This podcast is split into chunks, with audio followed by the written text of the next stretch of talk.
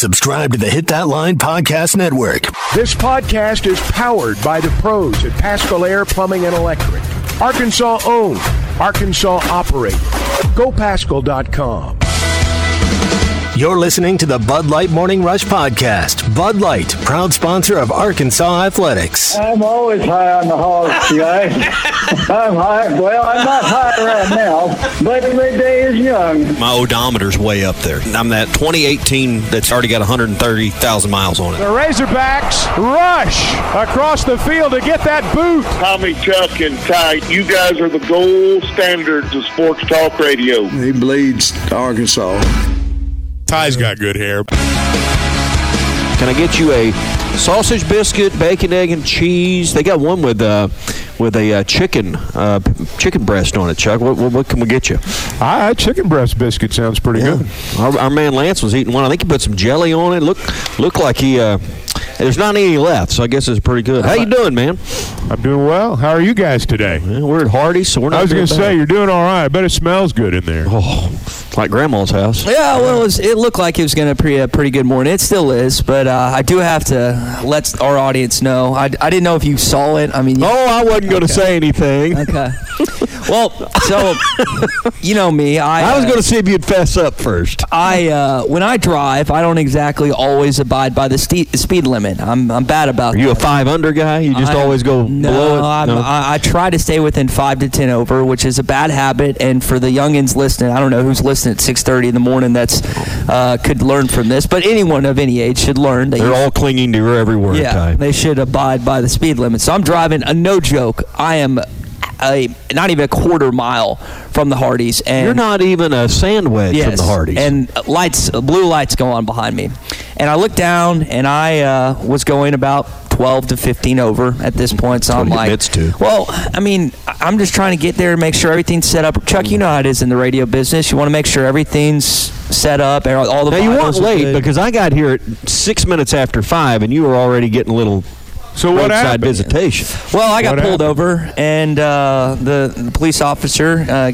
asked me, "Sir, do you know why I pulled you over?" And I looked, and I was like, "I think I was going over." So I clocked it about 12 over. Uh, he goes back. I give the uh, I give the license. I give our. I had to finagle the registration, finagle the uh, what else do you have to give him? Insurance. insurance, all that jazz. Uh, we got to get that updated, by the way. And I gave it to him, and he goes back. He goes back to the car. So I'm thinking, I'm about to get a ticket. And I was literally, no, like Tommy said, a sandwich away. Well, I'm So he- sitting here watching, drinking my coffee, watching you. he, he looks at me. He's like, "Do you work for the radio station?" I said, "Yes, sir." I, I always use "sir" with people that are older than me and police officers, Or they could write you a ticket, Yeah, yeah. or judges or whatever. People of esteemed importance. So he comes back and said, "Listen, Ty, just drive slower. I'm gonna give you a warning. I love the show. Thanks." And then, yeah, that's pretty much it. So, Were you in the morals station rig? Were you in the station Yes. ride? was in the Wow. station rig and still got Wow, he just wanted to see who was Well, driving it. He to wanted to, be- see if he could meet Ty Richardson. the reason. well, he did. So. Yeah, I'm uh, sure it was the thrill of his not day. the uh, not probably in the circumstances he wanted, but I do Oh, he remember. loved it. I do remember Chuck when we were in the Harrison Mount Nome area, and Tommy got pulled over with a bunch of us, and you got a ticket that day, didn't you? Had you- expired tags. And didn't he write you a ticket? He did. You didn't get a warning. outlaws. No. So the moral of the story is, Chuck Didn't know I had expired tags. Yeah, I was glad he reminded me. the again the conclusion of this is when a cop pulled Tommy over and he did something wrong, he gave him a ticket. But when I did something wrong and he met me, I didn't get anything out of it. So what's, what's Well, the you got a lot of conclusion that? stroke. You got a lot of Yeah. stroke, Ty. Yeah, I'm not As, I as mean, I'm not as famous as you, Ty. That's You're where the star. Yeah. that's where I landed. That's Yeah. where my conclusion Yeah. came. But uh, again, that, I thought my morning was going to get off to a rough start, but luckily he took mercy. He took some condolences on me, and uh, just got a warning out of that. But we do need Well, and you know he's told all his friends, Oh, all his 100%. uh, all his colleagues that uh, hey, I got to meet Ty Richardson this morning. He'll use that I at the gave bar him a this break. weekend. I gave him a break. He said, and, and the great thing, and Chase and Flippin, who texted in this morning on the McLarty Daniel hotline, brings up an excellent point. If I would have actually received a ticket, I expense that. I'm not paying for that. Expense that station vehicle on the way to work. No chance. yeah, I'm you try to pull that off. Yeah, try to pull that one off. No chance I would pay that. But luckily, again, just got a warning, so we're all good. We are all good this morning. We're glad to hear it. I, I was wondering. I wasn't going to. You know, I was kind of pulling the dad trick. I I saw what happened, but I wasn't going to say anything. I was going to just see if you know. I would have walked out and waved. I would have walked out and waved. Hey, man, show's about to start. What a what I could have done is pulled up next to the uh, the police officer there and said, "You might want to uh, do a body search or something with this guy." Oh gosh, a cavity search. Ugh. luckily, I've never. hear he Let's likes not it. go that far. luckily, I haven't never. Uh, I haven't nearly got one uh, one of those. Thank the Lord. All right, starting tomorrow, we are two weeks out from Razorback football. We were talking, Chuck. We were talking about Dan Enos a little bit earlier. I saw this stat. I think Andrew Hutchinson had this uh, comparing year one under Dan Enos compared to the previous year. And in, in many of his stops at Arkansas, Alabama, his first stop at Arkansas, Alabama, Miami, and Maryland, the team improved offensively. Now, Arkansas nearly went up 14 points from 2014 to 2015. I don't know if they'll do that this year because they were good offensively last year. They averaged 33 points a game. That was top 35 in, in college football. But with the, a guy that's, again, a super senior in KJ Jefferson, I know they've got new offensive pieces, but he maybe got the best running back in the SEC. Could you see them even expand on that this year? Where they go maybe become a, a top 10 offense in college football? Well, I don't know about the numbers. I don't know how the numbers are all going to shake out. I, I don't. I don't pay as much attention to top ten stats maybe as some do, but I do think this is an offense that's going to score points, and that's what matters most. Uh, that's the stat line that's most important. I think they'll average points. I think they'll score. Look, Enos is a ball coach. That's what he does. He's led a nomad's life, just like a lot of coaches do. He's been here and there and everywhere. And he's a ball coach. And everywhere he goes, he coaches them up. And they get better. That's what a good coach does. And that's been his MO every place that he's gone. So I think Arkansas is going to have a good offense. Um, I remember what it was like when he was here before. Uh, the common denominator has to be a great offensive line. That's what they had here before when Enos was here. They had a really good offensive line.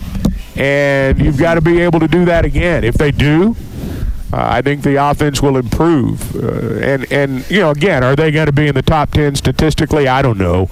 But I think they're going to score enough points to win the vast majority of their games. If they can stop the other guys from scoring, I think they're going to have a good record. Here's the other tentacle of this. Tommy, when you look on the other side of the football, defense last year averaged 30 points given up a game. Surely that number is going to go down this year. That would be the expectation, right? I mean, they, The they bet were- in your win total probably not going to go Yeah. up. Well, That's the stat. That here's here's here's here's the thing. All these numbers are just averages. They're averages, and you have to remember that an average can go out the window in a critical situation in a conference game. When the game's on the line in the fourth quarter, what your average is doesn't matter anymore. And so I think that you know we can get caught up in some of this stuff sometimes because it's it's you know it's easy to cite but I want to know how they're going to be able to do in those half dozen plays that separate the season. And, you know, regardless of what their averages look like, can they make those plays? If they can, we're going to have a good year. Yeah, I mean, because you you know we, we continue to focus on those four games that were decided by nine points. That's that's where the game comes down to a play or two. And generally, did you settle for a field goal or did you score the touchdown? Did you turn the ball over in the red zone or did you get stopped at the three yard line? I mean, it's those one or two plays that, like you're saying, Chuck, average doesn't matter when it's when it's uh, fourth and goal at the one. Do you get it in or not? It doesn't matter what your average yards per carry is at that point. Well, now it is a good indicator. I'm not saying it doesn't matter. Um, if you're a team that averages a yard and a half a carry and it's third and three, well, you better not run the ball. Um, so, you know, averages do matter. They do give you an indication about what someone can do or what a team can do, but sometimes they can also mislead. And I think, uh, regardless of where they fall in the national stats when it's all said and done, um, I would expect this to be a good offense. What do you think? 877 377 6963. That is our McLarty Daniel hotline. I do want to get into some college football discussion coming up. Ross Dellenger reporting that the College Football Playoff Committee and the uh, the commissioners and the conference is going to meet at the end of this month. I know that's something we've we, we've jumped into a little bit, but back to again those important plays that we're talking about. Red zone deficiency was something that Arkansas really, unfortunately, was a part of last year. And Chuck, how much of that do you think was because of the basically two and a half games that we got from KJ or didn't get from KJ because you in the Liberty game he was was not healthy and then you just didn't get much out of Fortin and Malik Hornsby and Mississippi State and LSU. How much of that was just not having KJ out there fully healthy? It was part of it, but I think the biggest part was uh, they were not physical enough up front. You know, sometimes when it's third and short and you've got a great player like KJ, there's a tendency to think, well, KJ's going to make the play. You know, KJ's going to make the play. And, you know, you've got to have the guys up front. And I thought that was the common denominator, whether it was KJ, whether it was Hornsby, whether it was Fortin, whoever was out there. Uh, that's why they didn't convert in the red zone. Um, it's because you just were not physical enough up front. That's, um, you know, you can let a player like KJ take over inside the red zone, and there's no doubt. I mean, that's a weapon that very, very few teams have. But you still got to block them up. And they didn't do that as much last year as they did the year before. Tommy, do you think if, uh, let's say that Devin Manuel isn't going again this Saturday and Andrew Chamblee struggles, and let's say Manuel's timeline is a little longer than maybe the coaches expect or we expect, could you see them shifting around the offensive line to do what Chuck's talking about is be better than they were last year, especially at that left tackle position, which we know is all too important on the offensive Well, line? I, I, that'd be hard for me to answer. I mean, would they make moves to get get prepared for game one? Yes, but what you do in game one, you know, depending on the severity of the injury. I mean, there's injuries come in a variety of sizes and shapes too. Um, you know, if we're talking about a guy missing one game versus a month, I think your your response to that as a coach is probably different, Chuck. Well, y- you know, the one thing to think about if if if Manuel can't go, and, and I don't know if he can or not. I don't know if he's going to scrimmage tomorrow or not. If he can't, well, yeah, you're going to move some guys around. Maybe not because that's what you're going to do in the first game, but you're just doing it to get through the scrimmage. Right. You know, you got to move guys around just to get 105 plays in. So yeah, I you know if Manuel can't go, will they move tomorrow? Of course they will. But that doesn't mean they're going to do it in the first game. But what it does mean is that if they have to do it, whether it be the first game or the fifth game or the eighth game, if they have to do it, and these guys are successful, they're going to talk about the early part of camp. That, that's what they're going to talk about. So this is valuable work for these guys. It's valuable. You know, if Manuel can't go, and I hope he can, but if he can't, it's valuable to have Crawford play a couple of spots. It, it, it's probably valuable to have some of the others move spots too. So that's probably, you know, if guys go down with injuries during the year, you don't always have the luxury of, okay, this guy got hurt, but we got a solid number two right here. Mm-hmm. Sometimes it's the spot where, well, we're not quite so sure we may have to move this guy. So what what they're doing right now is is is the natural thing that you do in practice. And if it comes to the point where you have to do it again in a game, well, you you know you've done it a couple of weeks.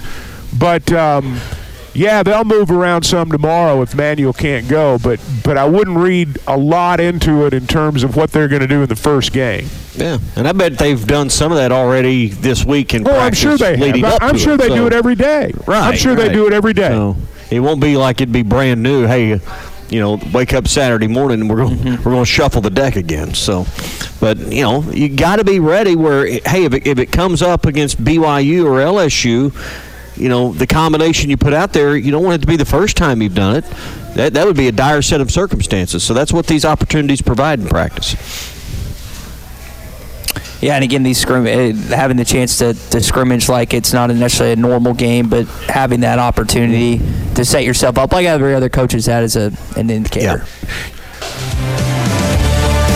So I saw the stat yesterday that since November 8 of 2015, only four teams have been ranked number one in the AP poll: Georgia Bulldogs, Alabama Crimson Tide, the Clemson Tigers, and the LSU Tigers. Since what year? Four teams. 2015. Ohio State, if you remember, one of the, the 2014 first inaugural college football playoff. Now, think about it. The only title the Big Ten's had, what'd you say, 17 years the other day? Yeah, this is uh, of the 16 and 17 college. I think it's I think it's 16 and 17 last games. Big Ten's won that one. Yeah. That's the only one. Ohio State's been there a couple times, but it's gotten demolished. In 1981 alone, there were seven teams that made the number one. So, guys, outside of LSU, Clemson, Georgia, and Bama, who has the best chance to get back on top? For me, I know that this might get pushed back. I think it's USC. I'm not a buyer in Michigan. I think Harbaugh is on his way out at some point. They might make it back to the college football playoff. I think they're actually probably going to beat Ohio State this year in the big house. But I just think Caleb Williams and company, they have a, a softer schedule. This is prior to them making the Big Ten in the last year the Pac 12. I don't know if USC necessarily wins the national championship because they don't have the all around talent, but I think USC has the best chance to get back to number one. Oh, I don't know. Um, I don't think USC plays enough defense. I don't think Lincoln Riley's teams play defense, and they may get, you know, they may get close, but I don't think they can win the national championship. Um, you know, in that group, um, you know, Alabama, Georgia, Clemson. Who was the other one? LSU. LSU. Um, if you're asking me to pick one team that's going to finish ahead of all of them, I don't think they're out there. But your stat was just teams being number one at any point, right? Any point, At yeah. any point. So who this year could be number one? I mean, that would take Georgia surprisingly losing in the regular season. We look at their schedule and we, you know, call it soft is, is, is nice in most people's estimates. I don't know how, you know, unless Georgia just, and they could slip on the banana peel one week. They could not be ready, but um, who, who amongst those other groups now? Obviously, you got Michigan and Ohio State poised in the in the two polls now. To uh, They're to the two teams that have the best chance Right. to be number one, I would think. One of those two teams, if Georgia loses, would not surprise me at all Right. if they're number one. But uh, and they might win it all, but I don't think so. If you had to pick an SEC team outside of those three, I would pick Tennessee because I t- I think Tennessee's going to beat Georgia coming up in November. They play an SEC schedule. They got a soft non-conference Power Five game against Virginia. I think the Volunteers might be a team that could make it to number one outside of that. What about Texas? If they beat Alabama and they continue to win, could they find their way there? Texas is a brand. If Texas is unbeaten, Texas will get the benefit of the doubt. If they win in Tuscaloosa and they're five and zero, say you know down the road, yeah, I could see Texas being number one. I don't think they're going to win at Tuscaloosa, but if they do, um, you know, certainly, certainly they would they would be a candidate. So crazy that they hasn't they haven't won the Big 12 since 2009. I mean, you think about how much Yeah. how much pride they have in their program, and it's they have not won the Big 12 since 2009. They still have. Well, they don't made time to dominate. They don't dominate recruiting in that state anymore, like they once did. That's the reason. Um, Texas A&M passed them when they moved to the SEC, and Johnny Football came in, and all of a sudden they were a national brand. Texas A&M passed them, and hey, these other schools in the Big 12 now. Um, you know, I'm not saying they're going to win national championships, but but they're they win that conference, and you know, the talent level in that league is not what it once was in terms of Texas's dominance. And uh, I think that's the biggest reason right there. They just do not dominate in-state recruiting the way they once did. I'll be interested to see what kind of follow-up season TCU has after uh, the slipper nearly fitting last year.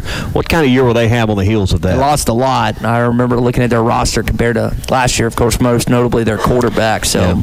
It's hard to place that. Well, it all gets underway two weeks from tomorrow for most of us, and fall camping is going to be right on the heels of football season starting. The folks at Razorback Camper Sales are ready for you. Not only do they have a huge selection of travel trailers, fifth wheels, and pop-ups, but they also have full prep and setup. Boy, is that important because you want to know exactly how to use what you got, and they'll do that at no extra cost, so you can leave the lot and start camping immediately. Access to a to a great parts and service department. Razorback Camper Sales is the oldest family-owned owned RV dealer in Arkansas. They've been doing it for more than 50 years. So find out why all your friends and neighbors around Hot Springs and Southwest Arkansas are all happy campers.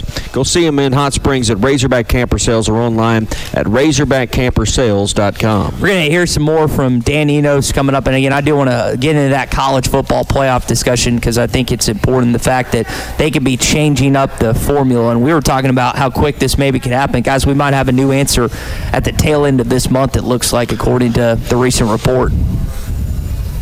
You're right. I, you know, I don't, I don't know if you've talked about the two plans that he has, in, uh, you know, that he's reported on.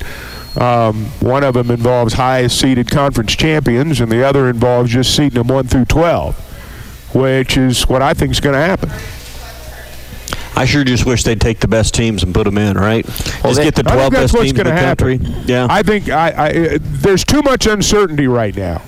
You don't even know how all the conferences are going to look six months from now. You, you don't know how all the conferences are going to look. How can you sit here and say, okay, we're going to take this many, you know, the highest ranked conference champions out of this pool of conference? We don't know how many they're going to be. The only certainty of conferences seems to be the Big Ten and the SEC. Everything else, as far as the quality or even the existence of a conference, right. is up in the air. They're talking about well, and and and the second, you know, the, the the second or third place team in the SEC or Big Twelve, or the SEC or Big Ten may be better than the team that that that that wins the Big 12. Certainly that wins the ACC.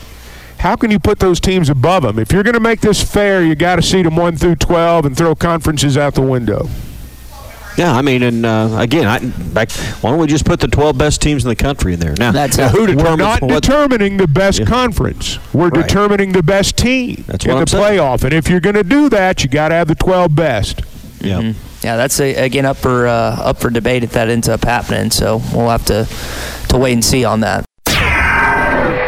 During the summer months, I know many of you are active, going to the lake, going to the beach. And if you want to live a healthier lifestyle and look better on these occasions, then I've got just the meal kit for you. It's Factor, America's number one ready to eat meal kit. And you can get 50% off your order right now using the code HTL50. Just go to factormeals.com slash HTL50 and get 50% off. You're going to save trips to the grocery store. Your meals are going to be ready in about two minutes. They're fresh, never frozen. Plus, they have over 34 weekly restaurant options like bruschetta shrimp risotto and grilled steakhouse filet mignon. They have keto, calorie smart, vegan, and veggie options. Don't forget about breakfast and start your day right with Factor. Take 50% off right now. Factormeals.com slash HTL50. That's factormeals.com slash HTL50 and get 50% off. Call or text the McLarty Daniel hotline at 877 377 6963. McLarty Daniel, a vehicle for every lifestyle. When you're looking for a new car, you want to shop for a vehicle you love with an organization you trust. You've probably heard that McLarty Daniel means making deals, but what I'm inspired by the most is that McLarty Daniel means making a difference in our community. When you buy a vehicle with McLarty Daniel, you reinvest right here in the community, in our schools, in our little leagues, in our food banks, and our people. So you're not just making a purchase, you're making a difference too. Come see us at any of our six locations in Northwest Arkansas. BetOnline is your number one source for all your betting needs. Get the latest odds, lines, and matchup reports for baseball, boxing, golf, and more. BetOnline continues to be the fastest and easiest way to place your wagers, including live betting and your favorite casino and card games available to play right from your phone. Head to the website or use your mobile device to sign up today and get in on the action. Remember to use our promo code BELIEVE. That's B L E A V for your 50% welcome bonus on your first deposit. Bet online, where the game starts. You're listening to the Bud Light Morning Rush Podcast. Bud Light, proud sponsor of Arkansas Athletics. Chuck, you kind of got to it a little bit earlier, but the with the Pac-12 not existing, or what we have of the Pac-12 not existing, you have to think about the the revenue distributing to Power Five conferences, which now it's changing to Power Four. Um, you have to think about what kind of revenue. Let's say the Pac-12 adds a bunch of Mountain West schools. What those, what the league receives relative to the Big Ten, the SEC. That's something else that's going to be brought up to discussion. Not at, not just the how they're going to go about putting the 12 teams in, but how the revenue was set and how it might need to change now with the Pac-12 either ceasing to exist or a shell of what it was. I'm not sure I'm following you there. Are you saying that teams within the 12 team playoff should get more revenue than other teams in the 12 team playoff? That is that is something that Ross Dellenger and several other college football people are talking about, and the conference. I don't see that happening. I don't see that happening. I think if you're in the 12 team playoff, you're entitled to an equal distribution of the wealth. If Well- you make it to the 12, that's that's that's that's that's the reason I think they ought uh, they should operate independently. What what they're saying, and I, I don't know if I disagree with you on the independent aspect because I think it would be better if you just had the, the college football playoff committee deciding this, even though they have allegiances to certain schools. Is like Big Ten, for example, now up to what is it, 18 or 20 schools? I've lost count. They keep adding teams. See, they- they're It, talking it about became 18 with the two Southern. What's your I think point? it's 20 now, but They're yeah. talking Yeah. about again the change to represent the league's member schools, the revenue distribution because of how many schools are in each conference, trying to reflect that in this discussion. That's well, the point. that- uh, uh, you're going to have greater distribution of the big conferences based on the number of teams you have in. I mean, if everybody gets a, you know, and, and I'm speaking off the top of my head here, but if, you know, if everybody gets a similar you know, or equal cut out of the 12 and your league has four teams in and the other one's got one, well, you're going to get a lot more money. So, I mean, yeah, there's going to be unequal distribution of the wealth, but I don't think there needs to be, needs to be a formula to reward the bigger conferences. Their rewards are going to be having more teams in there. Yeah. I mean, it, it- to me, it's pretty simple. If I'm on the committee or they're giving me the hammer to make the decision, each slot is worth X number, X millions of dollars. First round games, each team, their conference is going to get a check for, you know, whatever that is. I, I, I do think that the later rounds that are, you play, the, you know, those games should have more value because they are more valuable. Uh, you know, so championship games should reward that conference uh, with that distribution more than, than a first round game. So that's how I would do it. Well, that's just again, that's not one of the things they're meeting about in this. It's again, it's not just to decide the whether it's the 12 highest ranked teams or that. That's one of the several factors. Originally, this meeting, it was Ross was writing about it was going to be about ticket distribution, lodging, and other just kind of tedious stuff. But because of the Pac-12 basically expiring to this point, they're having to change up what their original plan was at the end of this month. No, you're right. That's that, that's Yeah. exactly what they're doing. They've just got to put it, you know, again, I, go back to what Chuck said. If you just let the conference commissioners decide, boy, it's just going to be a, a, a wrestling match in there for everybody who wins, who, whose will overpowers the other to get their conference the the best deal. Because, I mean, I hope Greg Sankey's in there lobbying for the best deal for the SEC. If he's not, then what's wrong? Um, that, that's his job. Well, that's what Chuck's at- point I know. At Chuck's point is everybody's provincial and everybody's looking out for their own interest. You know, someone's got to look out for your interest too. You know. Well, I think again, if you've got the right people on that college football committee, um, they're not going to be swayed by things like that. And I don't even think they should be put in the position to be swayed like that, at least publicly. Um, you know, put the 12 best teams in there. That's what America wants. To me, it's to me, it's not complicated. Now, I'm sure to everybody else it is, but to me, it's not.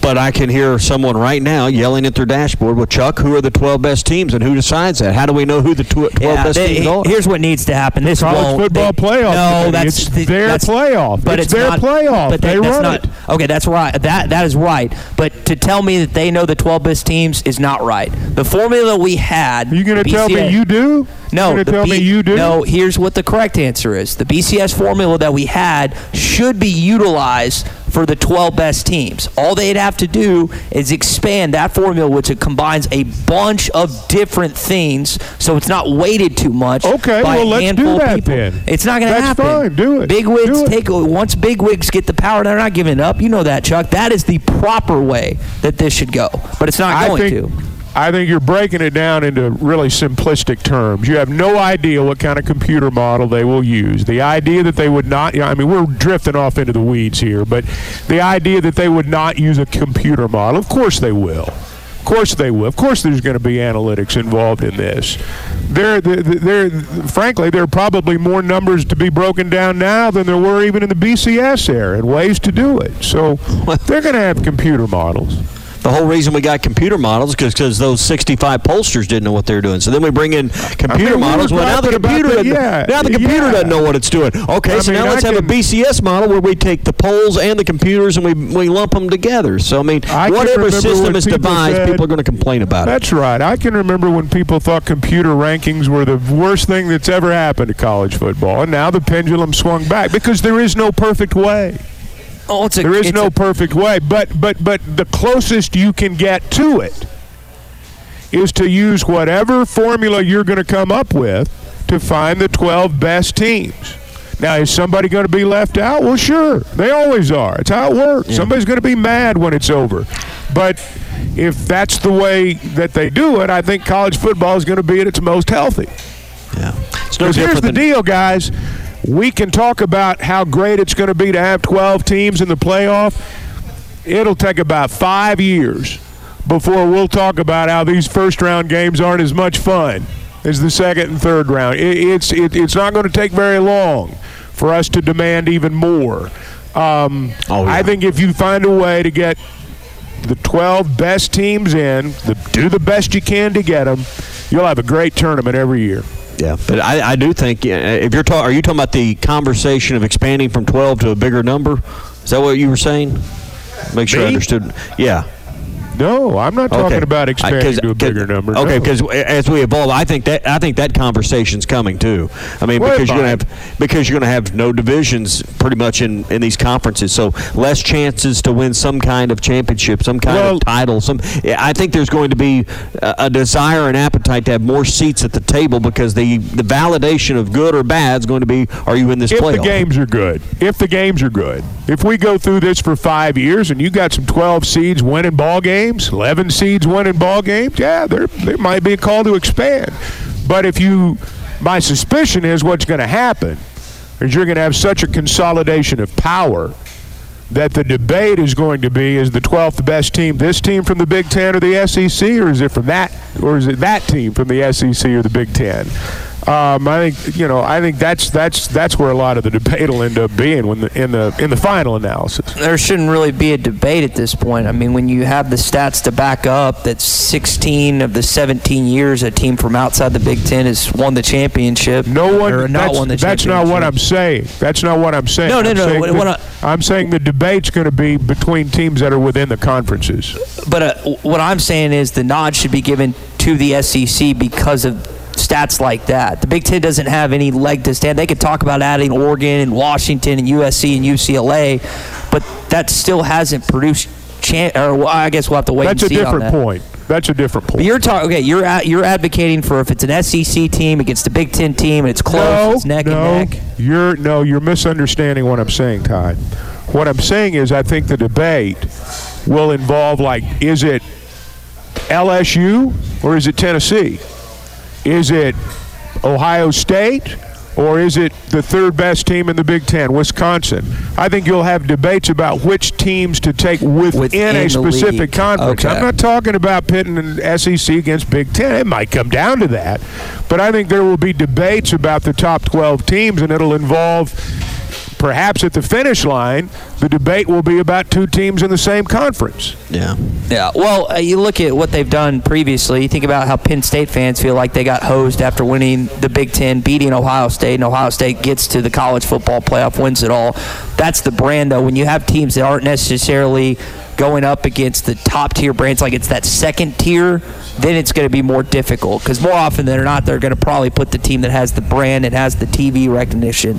But to your point, if it's like Wisconsin and Penn State, who are both strong, but not Ohio State, not Michigan, football brands, that's going to Yeah, be a more difficult discussion. I think also what Chuck is saying, and correct me if I'm, I'm misrepresenting here, it could come down to Arkansas and Ole Miss to be the 10 seed on this bracket. Well, yeah, and right, or, or or or it could be you know Mississippi State and LSU. It could Right. be Wisconsin and Purdue. I, I, I mean, who knows? The top will take care of itself. It's I'm not pitting SEC against Big 12. I'm not talking about brands. I, I, I, I'm not talking about that. That's a whole different point. I'm saying that I think there will be teams within the same league Right. that are vying for the last one or two spots. That's what I'm saying. If you go with the best 12 model. you know. Right. Exactly. Yeah. Because of the depth of the and the So quality the will they? Do y'all think they will at the end of this month? Do you think they decide eh, decide at the end of this month? Because we talked about this being an expedited decision. I didn't think it would happen before 2020. I think it will happen before the end of the season. I don't think it'll happen You don't before think the it'll end of the happen month. this month? Okay. What do you think, Chuck? Oh, I think it's going to happen. When it's going to happen, I don't know. I wouldn't put a deadline on it. Um, I don't know how you can. I don't know how you can say any more than three at the max four conference champions right now get automatic bids, and I suspect a year from now it, it, we may be down to three. So I, I mean, I, I just um, I don't I don't know how you can guarantee a conference champion anything at this point. I just I, I just think the imbalance, the competitive imbalance that we've all dreaded, is coming. I mean, it is coming. That's what all this is going to result in is real competitive imbalance, in my opinion. Um, but I just think that the 12 best teams is the best way to do it. Now, what they'll do, it's going to be hard to pull that off with every conference commissioner in that room. It's going to be hard to pull that off. What the timeline is, you know, it'll be within the next year. I'm sure of that. Tommy, I don't know if you saw Taylor Swift turn down to play the Super Bowl once again. Did you happen to, to see that at any in the in the headlines this week? Well, I uh, I do not follow all the Taylor Swift news. I depend on you to keep well, me updated. Did you did you call your friend to see if he would do it pro bono? I know they get their lodging and stuff paid for, but you've advocated for Garth Brooks to play that. They just don't do time. country at halftime. I think Garth would, you know, would be great. But I, yeah, to me, that's like the. If you're a musician, not gonna be you're an artist. It's, It's not, not going to be Garth. They just don't go that that genre. But um, that's like one of the ultimate things to do is get to perform halftime at the Super Bowl, right? I would think so. Super but Bowl's Super Bowl's too small of an event for Taylor Swift. She's too big for the Super Bowl. Come on. Probably right. Oh man, I did. Uh, I, I was listening yesterday, Chuck. I was listening to Zach and Derek interrogate you about Britney Spears and uh, advocating for me maybe taking her off her ex-husband hands. But after I heard that she hit him while he was sleeping, I, I'm going to steer away from that. That's the only reason I'm not going to pursue that relationship. But that's the only one. Chuck, who do you think if if Shoot your shot, man. yeah, my, I, I'm not a blonde guy. I'm a brunette guy. But who do you think would be like you? N- Garth's not going to do it. Who would be someone that Garth's not going to get asked to do it you don't? Why do you think he's not going to get asked? because they don't. I mean, they don't put country artists on it at the halftime of the Super Bowl. They just don't do it. well, they, what, what was the idea that you insinuated that you're trying to get in another audience and you have that audience already? You're trying to. You, you've got a pretty good male audience at that point. They're not going trying- with a country star. No, they just They're don't going do it. country star. So someone, I mean, the the idea of Taylor Swift is is down the right path. She's just like I think Chuck said it perfectly. She's too big for the Super Bowl. that point. Yeah, I. It's crazy how much she is. Uh, she is sold out. Do you know any Taylor Swift songs, Chuck? Could you name No, a single I don't one? Know any of them. No. I know this tickets for her, her for her concerts for next fall have already been on sale and sold out. 14, Next fif- fall? 14, 15 months in Did advance. you have to? Uh, did you have to pull No. the trigger on one of those? No, but uh, you know, just uh, it's amazing the demand there is for her right now. What do you think the biggest? You know what? Oh, Hey, hang on just a second. You take all the shows on this radio station and you count up the times Taylor Swift's been said the last six months and the times Super Bowl's been said the last six months. It's about 15 to 1. I mean, you know, Mm, she's more- big in the than Super. Bowl right now. She Yeah. is. Yeah. I, I'm not advocating for her. I couldn't care less if you want to know the truth. But I'm just calling it like I see it. I mean, she's the biggest star in the world. no. Tickets hot right now. Uh, you, you you lucked out not having to pay for one of those. It sounds like. Well, I think anytime you uh, go to a show like that, you, you know, thousand a seat or whatever you're going to pay, it's uh, It is ridiculous. So what is the what is the hottest ticket for Arkansas sports in 2023? Is it that Duke game? Does a, Oh, there's a no question. basketball game surpass a football game? There's no question. I, I think the hardest ticket, the hottest ticket, will be no, was it November 29th or whatever that Wednesday night is. That'll be the hardest seat to get this year. You, I, I guess the only thing that you could compare is if they came back from the road trip and beat Alabama and Mississippi No, because State. there's 80,000 availabilities in that- football. that's there's, fair There's, compared there's to- 19,000 in the basketball arena. That will be the hardest ticket in Fayetteville. I mean, you could probably say some of the uh, some of the baseball postseason that's happened would were, were hard to get, but this will be uh, as hard to get as since we've seen since UNLV came 30 years ago. Chuck, what did you have? 50 or 75 extra? I forgot what you told me the other day. Yeah. What's, what's number? Yeah. Just Yeah, printing they've them all been spoken for. I promise you Oh, that. man, already. Hey, I've come already had to trim the list. yeah, exactly. you really got to get on that list. B- bigger than top 12 in, in college That's football. right. For That's sure. exactly right. Harder to do this than make the college football playoff, man. The year of the sauce continues at Buffalo Wild Wings. Introducing Bullet Bourbon Barbecue Sauce and the return of hot barbecue sauce to the Buffalo Wild Wings sauce lineup. Try both Bullet Bourbon Barbecue Sauce and hot barbecue sauce for a limited time at your local Buffalo Wild Wings. Visit Buffalo Wild Wings in Little Rock, Sherwood, Bryant, Conway, Jonesboro, and Fort Smith. Buffalo Wild Wings. Wings, sauce, beer, and football. It's Christmas in July. Give your family the gift of true comfort this summer with an HVAC system replacement from Paschal. No packages to unwrap, no batteries to buy, and no assembly required. Financing is available for as low as $99 a month and no money down with up to $2,000 in tax credits and savings. Don't wait for December. Get your holiday savings now. Schedule your free estimate today. GoPaschal.com. You're listening to the Bud Light Morning Rush Podcast. Bud Light, proud sponsor of Arkansas Athletics. I know you guys are excited about this upcoming season. 15 days out, two weeks from tomorrow, we'll see these guys in War Memorial Stadium. Dan Enos with us yesterday. You can find it on hitthatline.com and YouTube as well. Here's what Coach Enos had to say about KJ really improving his footwork in the pocket. I think that your footwork is tied into your accuracy, which is tied into your balance, which is tied into your eyes. And it's so important in this position that your eyes and feet are doing the right things. And I'm really, really big on training the feet. And we do a lot of different things with their feet because they have to play instinctively with their feet. They're not in the game thinking about what their feet should be doing. They're either doing it or they're not doing it. Tommy, I know you've talked about the intermediate passes that you'd like to see improve, and one of the things that you've at least heard is that's kind of an element that he's been working on is looked better this fall camp. No, you hear that. I mean, you hear Dan Enos. He kind of played it off in, in his press conference yesterday, and uh, I don't know if he's just you know making sure everything sounds right for his guy Chuck, or if, uh, if he's noticed improvement. But he he basically framed it from the way I heard him say. You know, hey, I didn't notice anything wrong with KJ's intermediate passing game. I think they're very comfortable with him.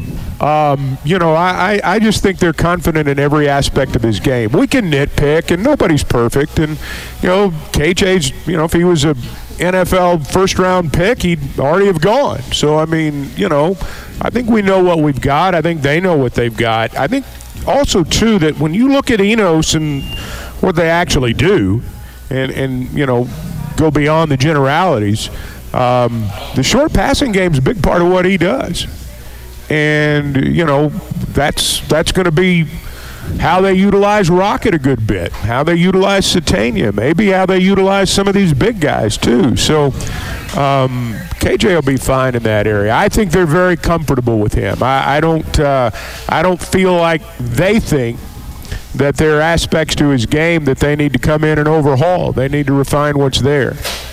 Saw the women's soccer team won 6-0 against Arkansas State last night. Colby Hale's uh, squad scored within the first five minutes. Didn't look back. Got their first win in, in Razorback Stadium. I know I had some people that were in attendance last night. Starting off strong this season. Again, top 10 preseason ranked team. Number one in the SEC preseason.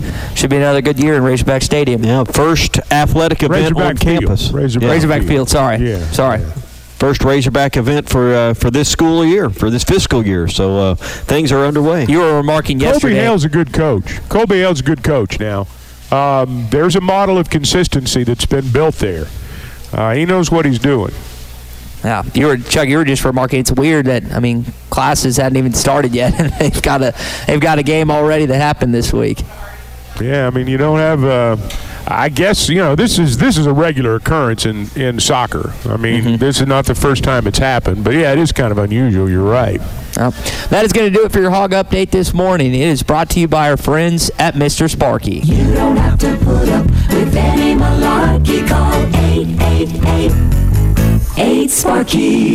All right, 747 here. We're live at Hardee's, $1.49 sausage biscuits throughout the Fort Smith and Sallisaw locations. Chuck Barrett, Tommy Kraft, Ty Richardson, and also our friend Sean from the Fence Man who joins us this morning. Sean, what are you going to eat this morning, man? What sounds good to, what sounds good to you? It's rumbling in the tummy this morning. Man, they got so much to choose from here. It's, it's insane. I pulled up here and I was looking at all the little posters and between the ham and cheese and the biscuit. I just think I'm, I'm like you. I might just pick up a couple biscuits. But there you go. You know, I'm supposed to go meet my mom for breakfast, so uh, maybe I'll bring her a couple biscuits. That's the way to do it. That's the way to do it. All right, let's get into it. Fence Man Friday pick starts right now.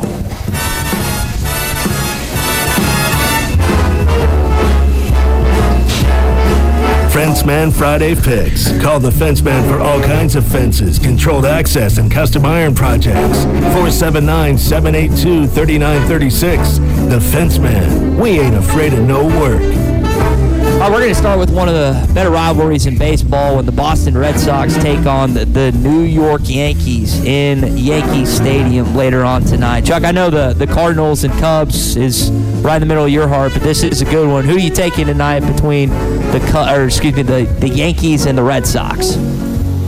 Where are they playing this at? Yankee Stadium? Yankee Stadium, Chuck. I'm going to go with the Red Sox. Red Sox are playing well right now. The Yankees are in the cellar.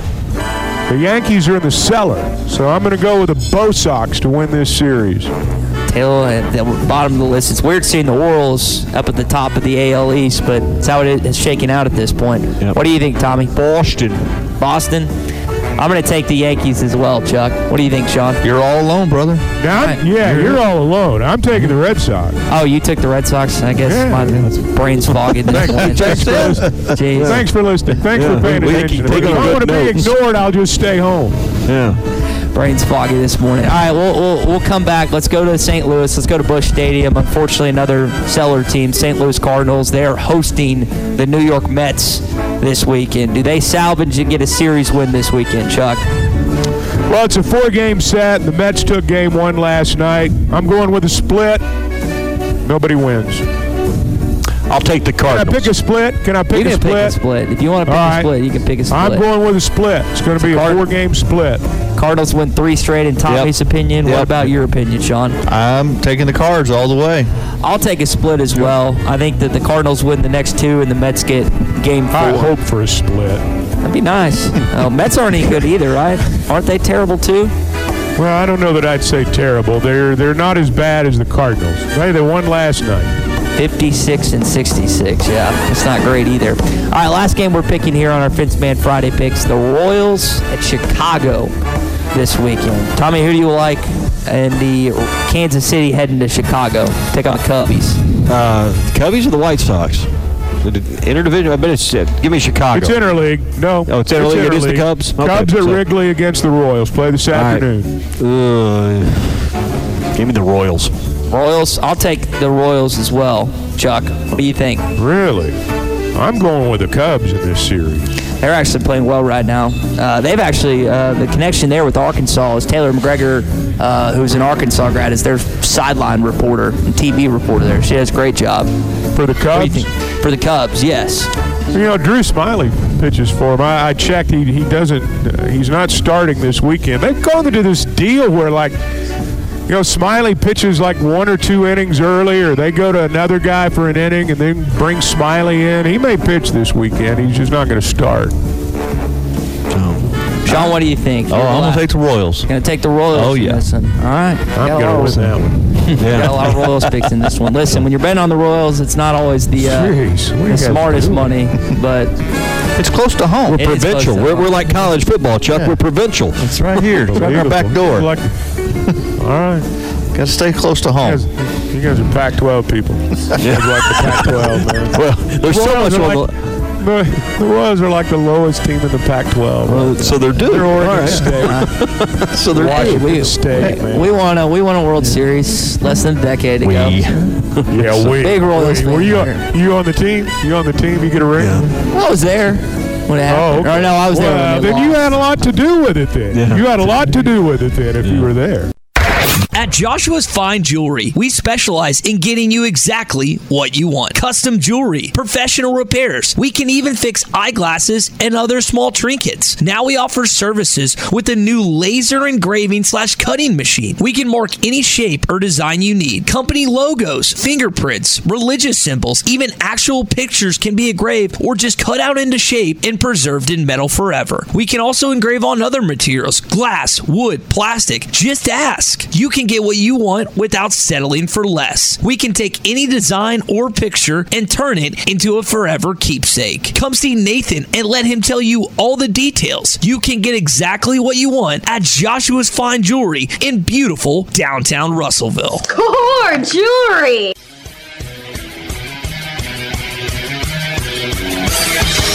Have you tried Benville Brewing's new Space Goose Hazy India Pale Ale? It's handcrafted in Arkansas. You'll taste the great tropical citrus, including the passion fruit, the guava, and pineapple. It's creamy, zingy, and zounds the taste buds. It's weird, wonderful, and wacky all at the same time. Try the new Space Goose Hazy India Pale Ale from Benville Brewing.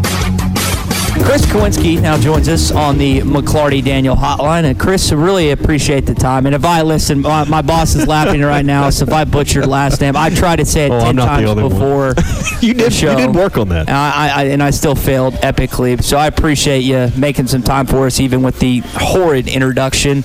Um, if, if you could just kind of treetop to our listeners what happened in Missouri this week with the, the NIL change that happened with coaches and high school players. Yeah, I think the, the most interesting thing about it, first off, don't worry about my last name. You're not the first, and you're definitely not going to be the last. It's the occupational hazard that comes with it. Um, but uh, I, I think that the most interesting thing about it um, is that this has just been in the making for a while. This is something that's been talked about um, throughout the summer. It's been something that's been in the works for uh, better part of better part of a year. I'd probably say even further than that, and and we're starting to see the I guess the, the fruitions of that, especially this past week with Mizzou landing a five-star uh, prospect in, out of out of the Kansas City area and Williams Nwaneri. I mean, um, you're you're talking about uh, changes to a law that we don't know if that'll stay that way, but right now it's really majorly benefiting Missouri athletes. How is it benefiting? Kind of- break this down for us. It just we've t- we've heard about high school athletes being able to you know profit off their NIL and how that's benefiting Mizzou. Kind of walk us through that for those who are you know on the outside looking in. Absolutely. It's um, the, the, the, what it comes down to is we all know what NIL is now. It's allowing them to benefit off their own name, image, likeness, everything about uh, themselves as an athlete. And obviously, that was monumental when that when that really occurred, and when that was passed in law in 2000, or I think it was 2021. Uh, but now in Missouri, NIL athletes can start benefiting off that and kind of make their money and kind of start making that profit as soon as they sign an, uh, the national letter of intent. As long as you sign with a, with a school in Missouri and you're a Missouri State athlete, you can start making NIL money with your Missouri school. And it's only if you're a Missouri resident. You, know, you have to be a Missouri uh, in-state going to an in-state school. You can't go from you know one school to outside or outside coming in, and vice versa, anything like that. You have to be very much so a Missouri resident going to a Missouri school. So I want to make sure I understand this. If I'm a Missouri resident and I sign a national letter of intent with an in-state school, I can begin to collect money from their collective. Like if I sign with Mizzou, like you know this player apparently is going to do, he can begin to get money from that collective. Is that how it works? Yeah, uh, it's, it's Okay, all right. right away. I just, yeah. I, I, I just wanted to make sure I understood where the money was coming from. Yeah, it's uh, it's it, it's something I know that's probably going to be continuously hashed out. I know there's a lot of different, uh, I would say words. Uh, I would say a lot of different discussions because I remember even when this was beginning to be announced in discussions with the athletic department. Uh, when, when the releases were coming out, I mean, I was calling people and talking to them like, okay, like, how do I describe this? You know, what are the words I should use? It, it's not easy to. It's really not easy to figure this out. It's really not easy to even uh, comprehend just just simply. It's like you really need to kind of sit down and think, okay, how does this impact compliance? How does it impact a lot of different things? And I know the release that was sent out when this was announced in I think June, July, was very simple. Like it really was panned over by lawyers, it was panned over by different people in compliance to make sure the, the verbs and the, the words used are all correct. Because this is something that still is being studied and is really even evolving every single year. NIL is, is still so confusing because it's not concrete yet and it's still changing. And I have a feeling that this law is going to still keep changing. So, is is Missouri doing? Is this the first of its kind? Is there another state out there that's similar? Is, is or is Missouri the first state to pass anything that would allow a high school player to start uh, benefiting from NIL? That I'm not too sure of. Um, I, I looked into that and I couldn't find a definitive answer. My my gut wants to say no, it's not, but um, I, I don't know exactly for sure. So obviously there's two major cities the, the, the, two biggest cities in the state also border other states kansas city and st louis. Um, what what problems can you see with you've got a high school kid that's just on the other side of st louis on the illinois side or on the kansas side of kansas city? What kind of issues do you think this is going to create in prep sports and where where people may ultimately end up choosing to to play their high school sports at? Yeah i think it just comes down to that uh, the, I guess, the unregulated part. You want to talk about um, some of the issues with high school sports nowadays, where, where kids can transfer to go where they want, to play where they want, to put themselves in a better position, and um, and obviously, if they're moving from one position to another to benefit themselves and to get a situation that you know leads them to ultimately uh, a better athletic experience, that's one thing. But I mean, if you're talking about moving to then start benefiting and that kind of stuff. It, it's it's just a different conversation where you kind of have to sit back and say, okay, like, well, is this you know, is this for the right reasons? And um, and you could probably see that you could. Well, I'm not sure if this has happened because this is a relatively new law, but like you just mentioned, like you might see a bunch of transfers going from one part of the border across the other side because of stuff like this. And um, I don't know if that's happened. I don't know if it will happen. Uh, frankly, like um, there's been plenty of high school movement regardless of this law. But I, I think when you kind of integrate this right now, you're starting to think of, well, you know, there's nothing to regulate it, so what's going to happen then? I think it's just kind of the next step of this law kind of brings you to that step, which is, you know, well, well how do you regulate something which is um, honestly, uh, it's just hard to regulate, period. Chris, do you think bordering states act on this soon and follow through similar to what Missouri has done this week? Oh my goodness, uh, it's I, I, I don't know about soon, but I can probably tell you that other states are kind of watching to see what happens. Absolutely, yeah. Um, and I think when when it comes to making a big splash like landing a five star recruit, that's not something you can really ignore. And um, when it comes to NIL nowadays. I mean, you're talking about one thing that's starting to level the playing field. I mean, um, two years ago, Luther Burden was the third best recruit, or was the, excuse me, the second best recruit Missouri ever landed at, at, um, at, the, at the program. He was a five-star player. Um, behind, I think, Dorial Green Beckham Jr. And now when you land Williams Nwaneri, who's now the second overall player, bumps Luther Burden down a spot. Um, and you have to wonder how much of NIL, how much of NIL was a factor in this recruitment. You got to think, yeah, probably, probably good chunk. That's how you level the playing field nowadays against um, Oklahoma, against Georgia, against Alabama, and um, when it comes down to it, if that's how you can start landing players that can make a difference in your football team and your football field and ultimately your athletic department, people are probably going to start taking note of that. I think the other part of this is the coaching, be able to walk through the negotiations. What, what kind of impact do you think that could have? I'm assuming for, for Eli Drinkwitz and some of the, those other coaches on staff.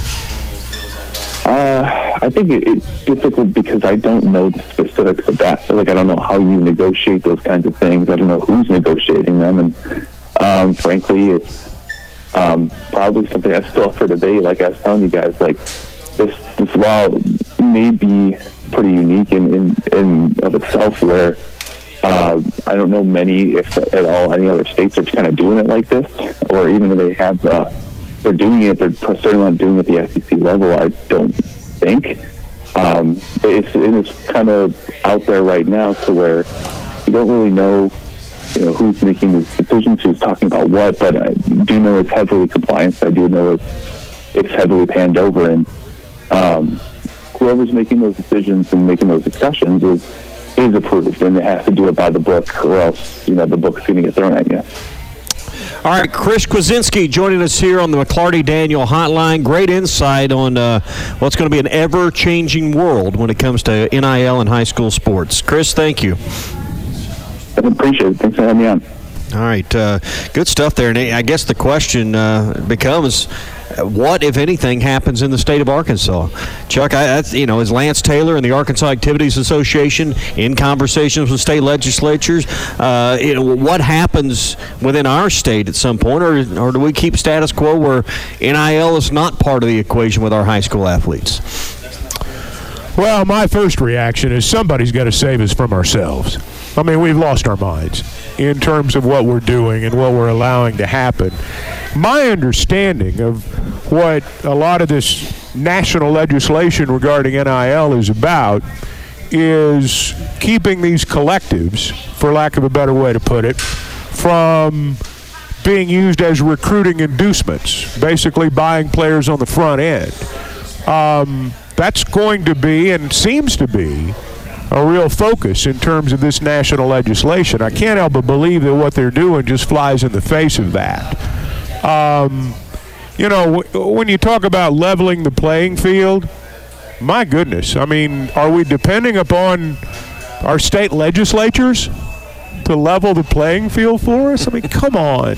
Now, from the government, know- and I'm here to help you. uh, well, but my point is, is, is that's that's that's not leveling the playing field. That's that's getting a competitive advantage. That's that's there, there, there's nothing level about that. So, again, we we we've got to stop thinking provincially on this, or it's never going to be resolved. We've got to quit talking out of both sides of our mouths on this. Um, this is not good. The idea that it's just crazy. But you know, um, we'll see if the law stands up. Number one, we'll see if there's any kind of national legislation that would uh, um, usurp that. I don't know that there will be or not. I have no idea. But I know that that's. Um, you know, whether it helps Mizzou, whether it helps Missouri State, whether it helps anybody, that's just nuts. So last year in the SEC West, LSU got to Atlanta with a six and two conference record. Like the Tigers, Alabama had a six and two conference record, but of course, losing LSU and Baton Rouge, they were not able to advance. When, when we talked about the SEC West at media days, Tommy, I kept like I felt like we kept coming back to how close three and seven are. I think there's an idea that Alabama and LSU are neck and neck and right there. One's going to usurp the other to get to Atlanta, and then that's a big word. You, you And- borrowed that from Chuck? yeah, I did, hundred percent. Uh, and then three through seven is is going to be really close. There was a wide variety of opinions of who's going to end up on that. I, I'm pretty high on Auburn this year. I think they're going to surprise some people, win a game or two. But guys, could we see another year where the SEC West division leader that gets to Atlanta has two conference losses like we saw last year? I think there's a great chance of that happening, and I think that favors possible. Arkansas. I think it absolutely favors Arkansas in that. Favors the team with only two losses, doesn't favor the team with three.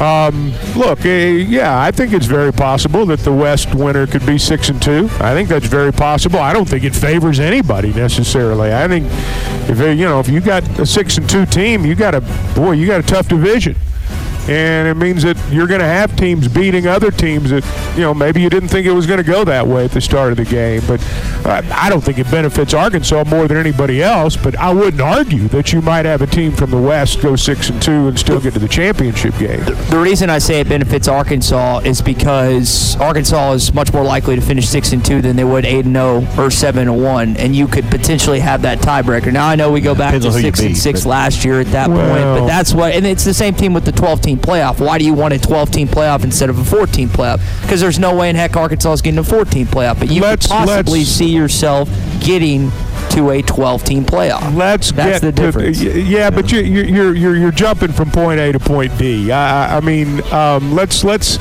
you know we're sitting here talking about does a 12 team playoff benefit Arkansas? That that's not a relevant discussion right now. Um, it was two years ago. Let's get to the point. Let's get to the point. No, uh, I'm not getting into that. But you were not going to get into the playoff at eight and four. That was not going to happen.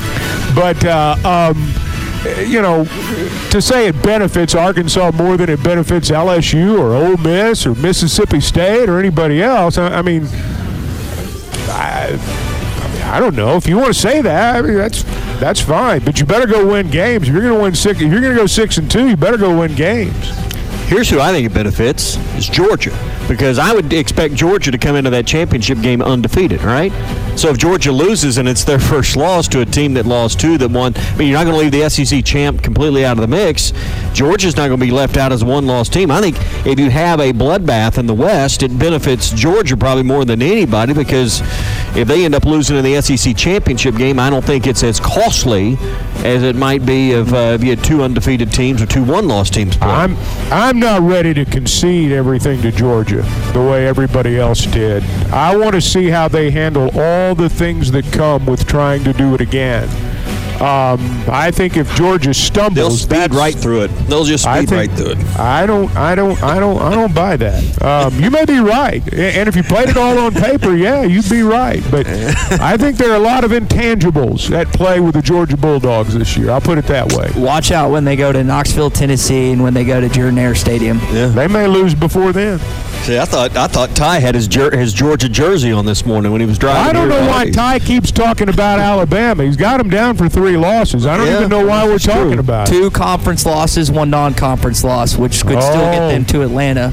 That's, Okay. I've said, I've stated Oh, that's. or You, you've thousand told you've told this story about eight different ways. No, Yeah, you've, you've, that's- you've stated several scenarios. I was going to say I you've, you've- presented. you I talked him into presented- four losses on one show. presented a couple different ideas, and then I've been pretty definitive of the idea that we're going to lose to. LSU. There was at one point you had him at Y'all seven both and have your five. heads up your ass. No. I presented the idea that let's it's LSU to, Let's to, not to, be crude. to LSU, Arkansas, and Texas. I've been very definitive on that for about a month now.